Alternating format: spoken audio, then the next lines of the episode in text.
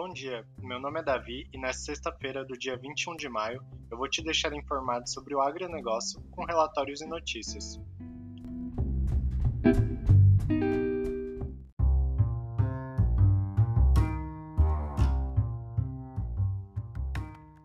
Segundo o censo AgTech e Startups Brasil, o relatório apresenta o maior levantamento de startups do agronegócio já realizado no Brasil, na sua segunda edição, o censo AgTech Startups Brasil, de uma estimativa de pouco mais de 300 startups AgTech, 184 participaram do censo, que teve como objetivo reunir e organizar informações que suportem a criação de iniciativas de fomento ao ecossistema, como, por exemplo, a atração de investimentos, sensibilização dos produtores rurais, programas corporativos de inovação aberta e definição de políticas públicas, entre outras.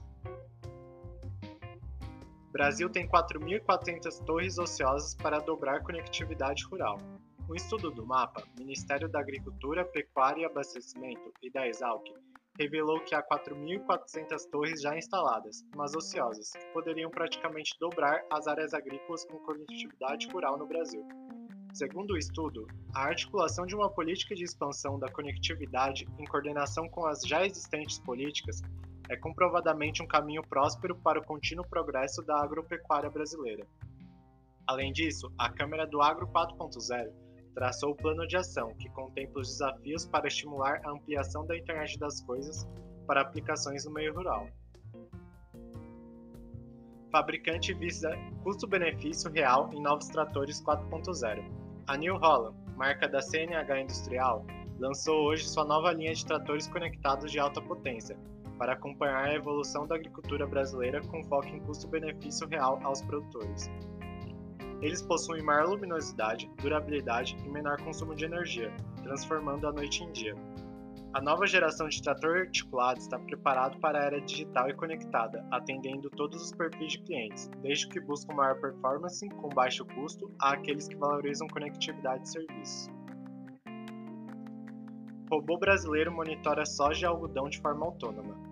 Um grupo de pesquisadores da PUC do Rio apresentou em abril um robô agrícola para mapear o crescimento e germinação de plantas e identificação de pra pragas em plantações de soja e algodão. Este é um dos primeiros robôs brasileiros para atividades no campo. O protótipo desenvolvido com inteligência artificial é capaz de monitorar as plantações, distinguindo o que é germinação efetiva do que é erva daninha, e de se movimentar sozinho entre as fileiras.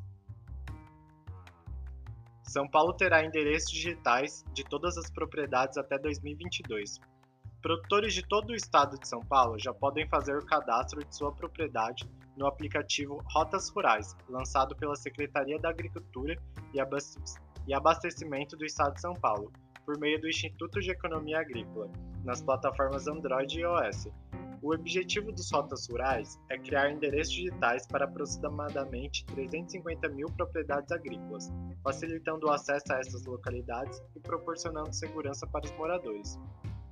O mapeamento de zonas rurais viabiliza a melhoria do transporte na região, facilitando o acesso a serviços públicos básicos como a saúde e segurança. A implantação total está prevista para dezembro de 2022. Uma revolução quadriculada chamada QR Code. O QR Code não é uma ferramenta nova, surgiu no final do século passado, mais precisamente em 1997. O QR Code ainda pode facilitar a arrecadação de dinheiro, bem como pode dar acesso a um conteúdo exclusivo. Exemplo disso é a Hortify, uma agtech que criou um sistema de gestão para hortifruticultores e que utiliza o QR Code para a rastreabilidade dos produtos.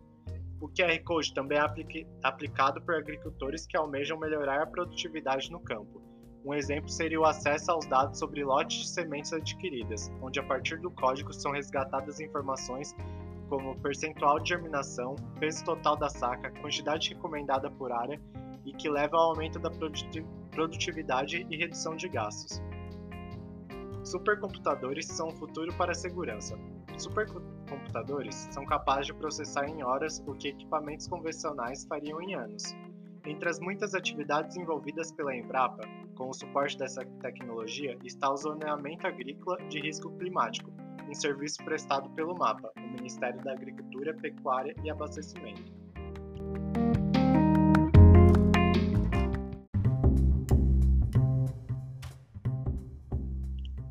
esse foi o Semanal Agro, o melhor dessa semana. Me despeço por aqui, grande abraço e até a próxima.